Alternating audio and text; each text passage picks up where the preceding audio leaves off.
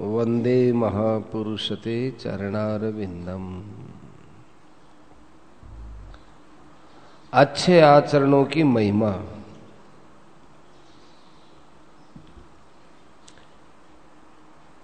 किसी भी आदमी को किसी के मत मतांतर की निंदा नहीं करनी चाहिए। ये मैं आपको बहुत ऊंची बात बताता हूँ। उसका मत अच्छा नहीं है, उसका मत अच्छा नहीं है, ऐसा कभी नहीं कहना चाहिए। और ये भी नहीं कहना चाहिए कि ये मत बहुत ऊंचा है, बहुत अच्छा है। किसी मत मतांतर के विषय में कुछ भी नहीं बोलना, ये बहुत अच्छा है।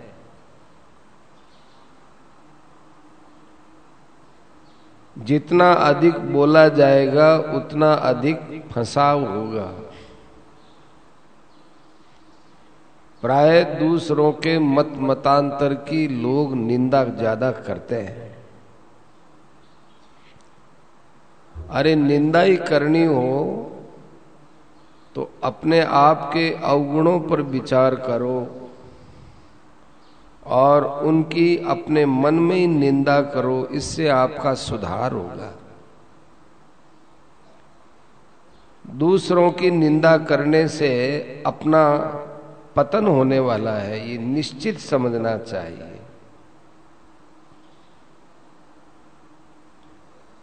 जो घर में बड़े आदमी होते हैं उनके व्यवहार से सबको प्रेरणा मिलती है। मुझे आपने घर में प्रणाम करते देखा तो आप भी प्रणाम करना चालू कर दोगे। परंतु मैं तुम्हें तो ये कहूं कि भाई रोज प्रणाम करो, और मैं करता ही नहीं, तो आप मन में सोचेंगे कि प्रणाम करना तो अच्छी बात है, पर ये कहने वाले तो करते ही नहीं है, इसलिए कोई बहुत बड़ी बात भी नहीं है।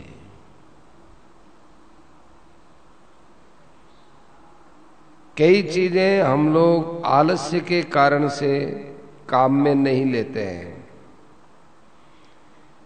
कभी कभी मुझ में भी आलस्य आ जाता है। आलस्य बहुत बुरी चीज है। प्रवचन करना कराना ये इतना बढ़िया नहीं है जितना प्रवचन को काम में लेना ये बढ़िया है।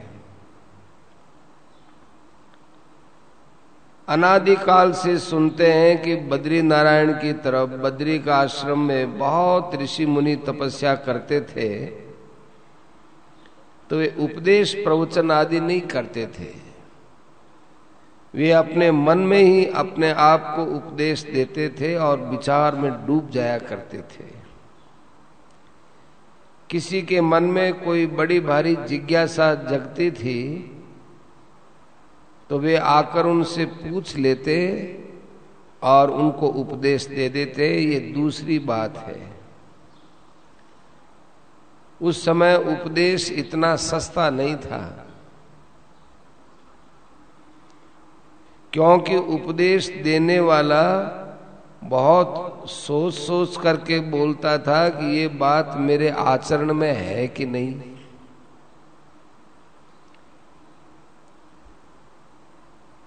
आजकल तो बात बिल्कुल उल्टी है।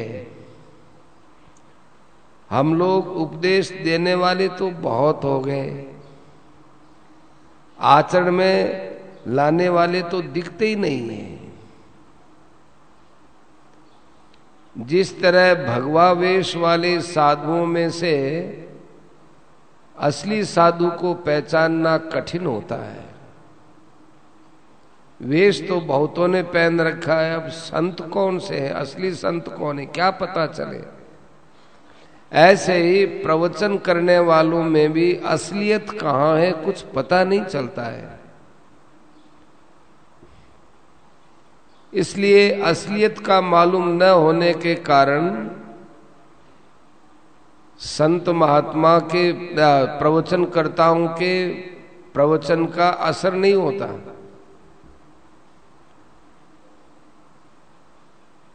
मारवाड़ी कहावत है, थोथा चना बाजे घना। जिसके आचरण में ढिलाई होती है, थोथापन होता है, वो बोलता तो बहुत है पर उसकी असलियत का पता लगाना बड़ा कठिन होता है। अब आप ही विचार करो, प्रवचन करने वाले स्वयं ही जब उन बातों को काम में नहीं लेते हैं तो दूसरे सुनने वाले उन्हें कैसे काम में लाएंगे। उनके मन में तो ढिलाई पहले ही आएगी। हमारे ऋषि मुनि किसी को उपदेश देने के लिए नहीं जाते थे, उनको ये सब झंझट मालूम देता था। एकांत में बैठकर अपनी साधना में जागरूकता रखते थे।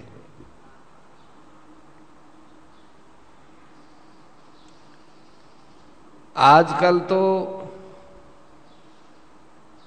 अनेक प्रकार की वस्तुएं मांग करके साधु महात्मा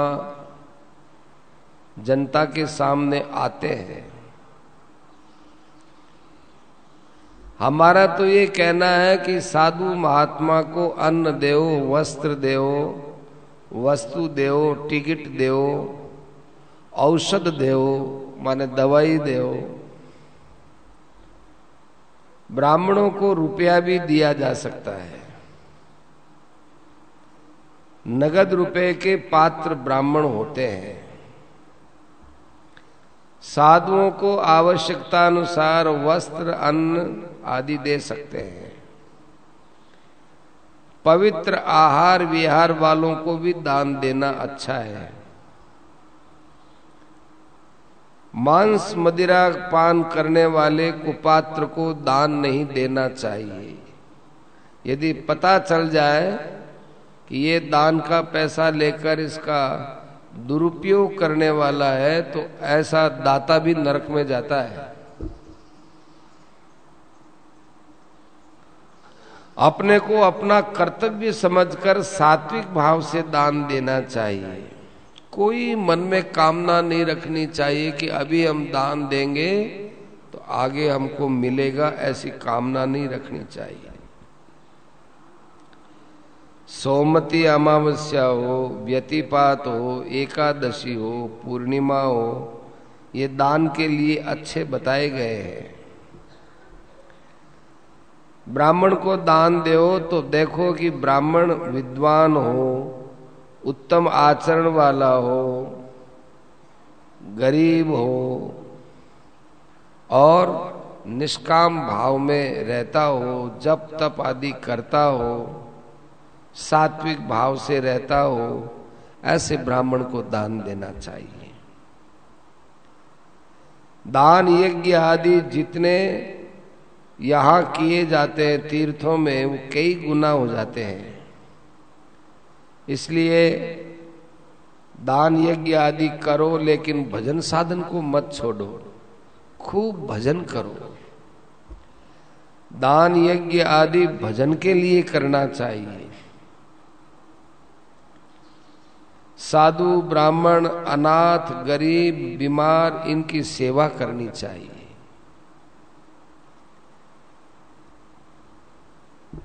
संयम, हम चार बात बताते हैं, सेवा, संयम, सत्संग और साधन। तो सेवा तो साधु ब्राह्मणों की, अनाथों की, गरीबों की, बीमारों की करो। संयम है तो ये अपने सबसे पहले शरीर पर संयम रखो। वस्त्र आदि पहनने में ज्यादा महंगे वस्त्र नहीं पहनने चाहिए, इनसे भजन साधन में बाधा पड़ती है। तड़कीले भड़कीले वस्त्रों से मन की वृत्तियां चंचल होती है। पहनने में सादे वस्त्र पहनो और भोजन में भी सादा भोजन करो। सादा भोजन करने से भी मन में शांति रहती है। सब इंद्रियों का संयम रखना चाहिए। देखने में भी संयम रखो, सुनने में भी संयम रखो, सूंघने में भी संयम रखो। शौकीनी से इत्र आदि को लेना, इतनी ग्लानि होनी चाहिए, इत्र नहीं मूत्र है, इतनी ग्लानि होनी चाहिए। सत्संग यदि कोई अच्छे महात्मा मिल जाए तो संत पुरुष का सत्संग करो, नहीं मिले तो अच्छे शास्त्र हैं, गीता है, रामायण है, भागवत है और संतों की वाणी है, इसको पढ़ना भी सत्संगी है। ऐसा समझना चाहिए कि भगवान तो उपदेश दे रहे हैं और मैं अर्जुन हूँ, मेरे लिए दे रहे हैं। अपने आप को अर्जुन समझ करके गीता के उपदेश को सुनना और पढ़ना चाहिए। ऐसे ही अपने को परीक्षित समझ करके भागवत सुननी चाहिए। जो भी आप ग्रंथ पढ़ते हैं वो ग्रंथ जिस महात्मा के हैं उस महात्मा को ग्रंथ के रूप में समझ करके और जिज्ञासु बन करके उस ग्रंथ को पढ़ना चाहिए। ये महासत्संग है, बहुत बड़ा सत्संग है। और चौथा हमने बताया साधन करना। भजन साधन खूब जोर से मन लगाकर करना चाहिए।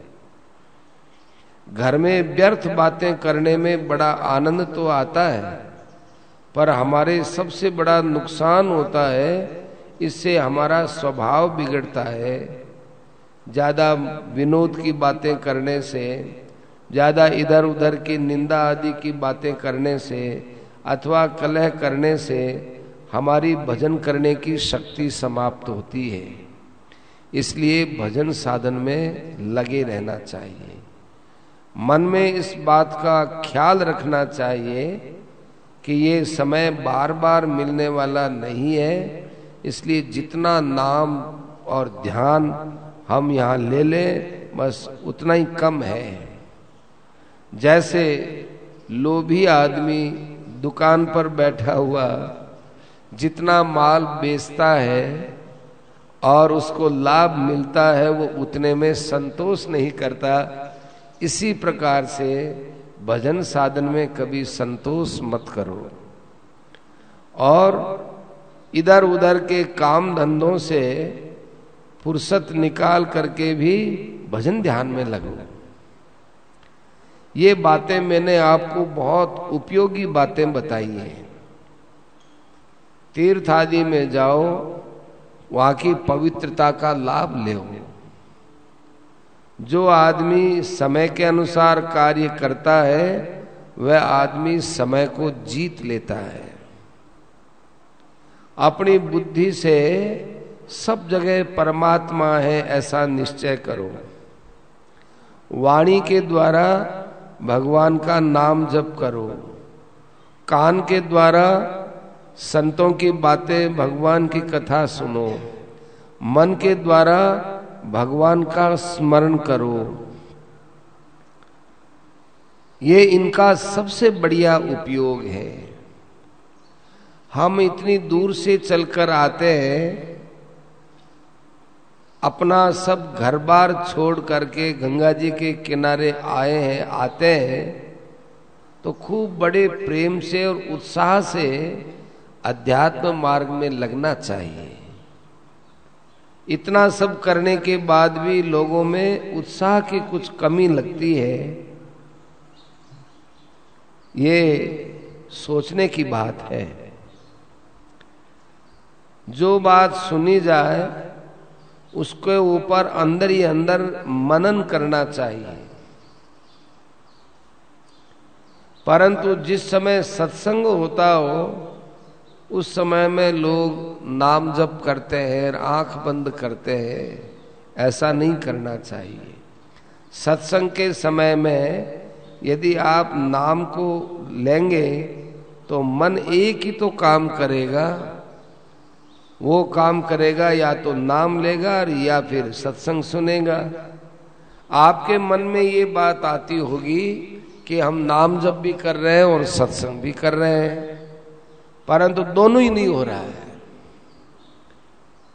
इसलिए और समय में खूब नाम जप करो और सत्संग के समय में ध्यान लगा करके गहराई से उतर करके सुनो,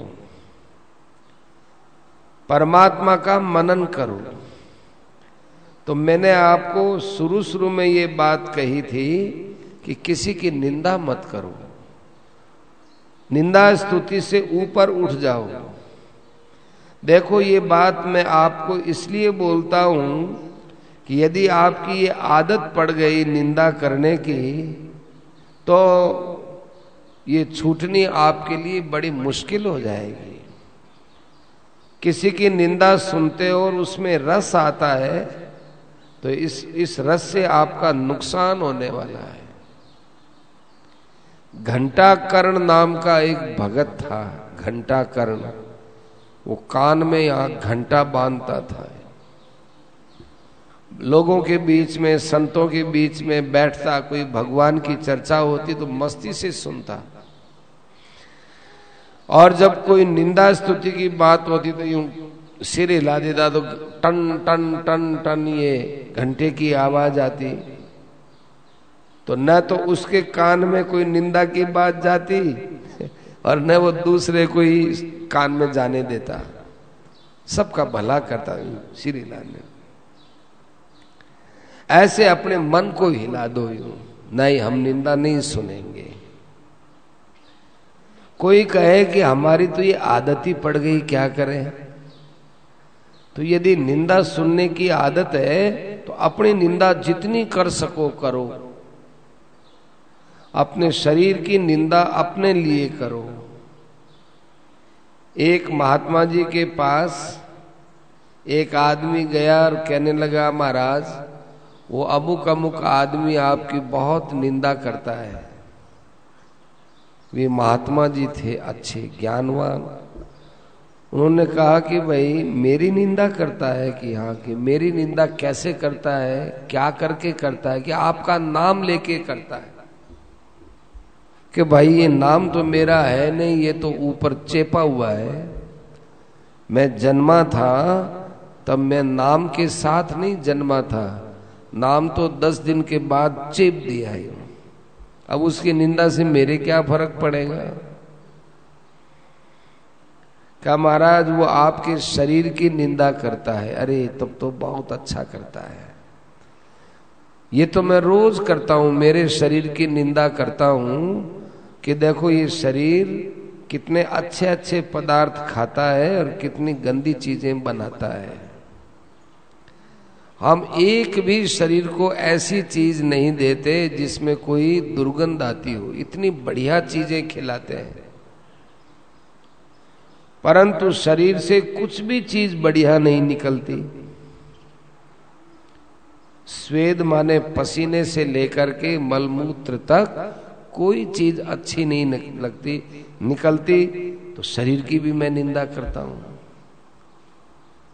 अब वो क्या बोले, यदि कहे कि आत्मा की निंदा करते हैं तो भाई अब आत्मा की तो निंदा कैसे करोगे, उसकी और हमारी आत्मा तो एक है, इसलिए अपने अवगुणों की निंदा करो, क्योंकि अपने अवगुण जितना आदमी स्वयं जानता है उतना कोई नहीं जानता। तो अपने अवगुणों की निंदा करो, और यदि स्तुति करना चाहो तो भगवान की जितनी स्तुति करो उतनी कम है, भगवान की बड़ाई करो। इस तरह अपनी आदत की पूर्ति कर लो, निंदा स्तुति की आदत ही पड़ गई हो तो। सदा सर्वदा भगवान का नाम जप करो, कीर्तन करो और नियमों का पालन करो, इससे बहुत लाभ होगा।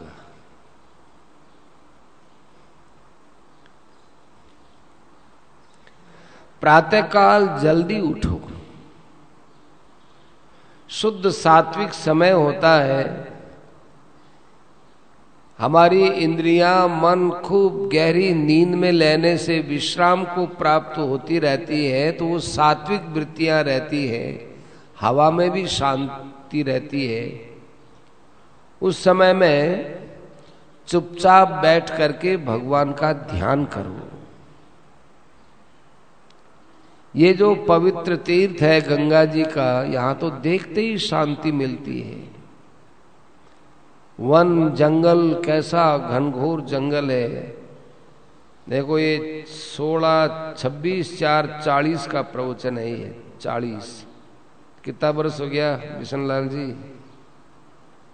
60 10 70 वर्ष पहले कहते हैं कि ये कितना घनघोर जंगल कितना अच्छा लगता है, छाया में ये बटवृक्ष की छाया कितनी अच्छी है। यहाँ चुपचाप बैठ, देखो यहाँ कोई आता नहीं कोई जाता नहीं, कितना शांत वातावरण है। दो चीज बाधक है, एक निद्रा और एक विक्षेप। तो विक्षेप के नाश के लिए तो नाम जप करो। विक्षेप माने तरह तरह की बातें याद आ जाए, और निद्रा माने ऊंग आ जाए। तो निद्रा और विक्षेप दो से बाधा पड़ती है भजन साधन में। तो विक्षेप के लिए तो नाम जप चालू कर दो, और निद्रा के नाश के लिए विवेक को काम में ले। जिस समय बुद्धि विवेक में चली जाएगी उस समय में निद्रा नहीं आएगी। सत्संग में जो बातें सुनते हो उसके ऊपर मनन करो, निद्रा नहीं आएगी। ये निद्रा है, आलस्य है, प्रमाद है, ये बहुत खतरनाक है। ऐसा आसन लगा करके बैठो सुगमता से, कमर को भी सीधी करके बैठो, अकड़ करके नहीं। कई देर बैठने से यदि पैर में दर्द हो जाए तो आसन को बदल लो, कोई दोष नहीं है। हमारे कई लोग इस विषय को जानते नहीं, वो देखते एक बार आसन से हिल गए तो हमारा ध्यान भजन सब व्यर्थ हो गया। ये बात है ही नहीं, आसन बदल लो। एक बात है, जब बैठो तो किसी का स्पर्श नहीं होना चाहिए, क्योंकि स्पर्श होते ही विक्षेप होता है। जैसे तार होता है, एक तार में बिजली है एक तार में बिजली नहीं है, हमको पता नहीं है कि कौन से तार में बिजली है और कौन से में नहीं है। यूँ हमने जोड़ दिया तो जिसमें बिजली नहीं थी उसमें भी करंट आ जाता है। ऐसे ही हमारे साधना के परमाणु होते हैं, बनते हैं, ऊर्जा बनती है। किसी का स्पर्श होगा तो उसकी ऊर्जा हमसे टकराएगी, हमारी ऊर्जा उससे टकराएगी, तो इससे साधन में विक्षेप होता है। ऐसा भाव बनाना चाहिए कि एक परमात्मा ही है। एकांत में बैठो, और यदि आलस आए तो नेत्र खोल करके बैठो, नेत्र खोल करके ध्यान करो। प्राय लोग देखते हैं हम नेत्र बंद करें, नेत्र बंद करते ही आपके आलस्य आना चालू हो जाएगा। मन के संकल्पों को रोकना, ये मन को बंद करना है। मन के संकल्प जब रुक जाते हैं तो विचारों का अभाव